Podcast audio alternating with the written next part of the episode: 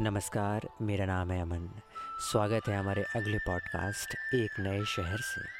दोस्तों, आज मैं देश की आध्यात्मिक राजधानी उत्तराखंड, यानी देवभूमि के बारे में बताने जा रहा हूँ। आपने देवभूमि के बारे में बहुत कुछ सुना और जाना होगा। लेकिन हरिद्वार, जिसकी व्याख्या में महापुरुषों, देवी देवताओं और बुद्धिजीवियों ने क्या कुछ नहीं लिखा और महसूस किया मेरी हरिद्वार की यात्रा सिर्फ़ 200 किलोमीटर की एक साधारण यात्रा नहीं थी, बल्कि हर बार की तरह नए कलेवर, रंग, रूप और अनुभव को समेटे हुए। शांति कुंज गायत्री परिवार द्वारा संचालित एक आध्यात्मिक संस्थान है, जिसमें मेरा दो दिन का एकांतवास, ध्यान, सेवा और प्रसादम का सकारात्मक अनुभव रहा और फिर हर की पौड़ी पर बर्फ़ से ठंडे गंगा जल में की अनुभूति के बीच ढलते हुए सूरज में गंगा आरती का मनमोहक और अविस्मरणीय अलौकिक दृश्य किसको नहीं अभिभूत करता है?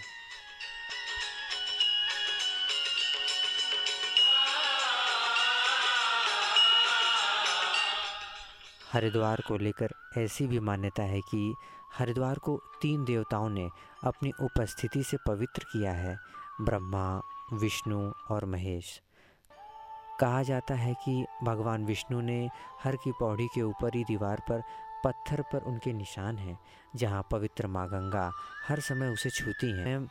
ईश्वर भी जिसका गुणगान करते हैं, ऐसी है देवभूमि।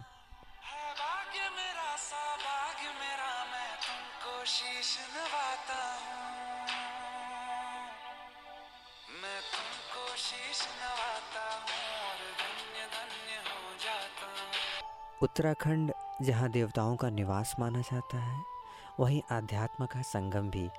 तभी तो चार धाम यात्रा, यानी बद्रीनाथ, केदारनाथ, गंगोत्री, यमुनोत्री, हरिद्वार, ऋषिकेश और न जाने कितने धार्मिक स्थल इसकी संस्कृति, सभ्यता को पूरी दुनिया में बिखेरते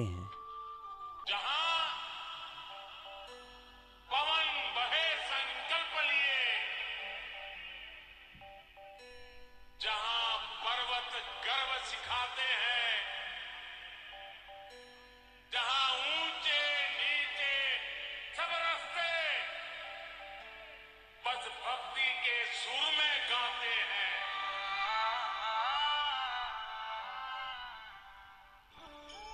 आप जब भी देवभूमि जाएँ, कोशिश करें ट्रैकिंग के साथ त्रिवेणी भी हुए ऋषिकेश जा रहे हों तो हरिद्वार गंगा आरती भी देखा है अगर आपकी कोई भी यात्रा आध्यात्मिकता के रंग में रंगी हो तो बात ही कुछ और होती है।